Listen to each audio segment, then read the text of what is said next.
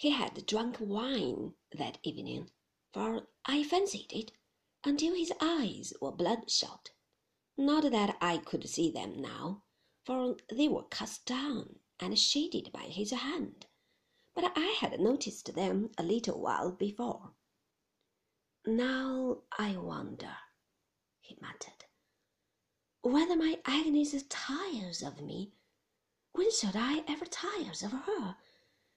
That's different, yes, that's quite different.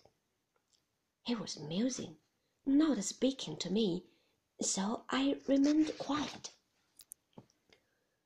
A dull old house, he said, and a monotonous life.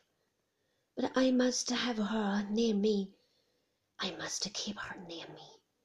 If the thought that I may die and leave my darling, or that my darling may die and leave me, comes like a spectre to distress my happiness towers, and is only to be drowned in.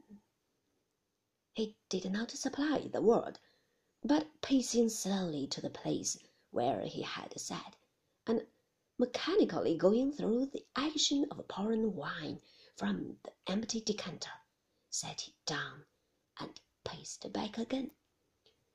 If it is miserable to bear, when she is here, he said, what would it be, and she away?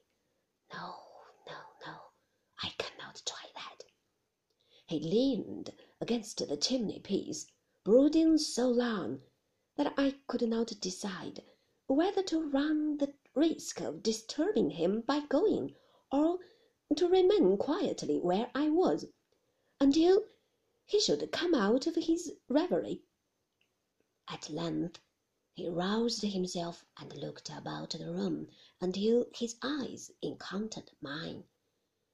Stay with us, Trotwood, eh? he said, in his usual manner, and as if he were answering something I had just said. I am glad of it. You are company to us both.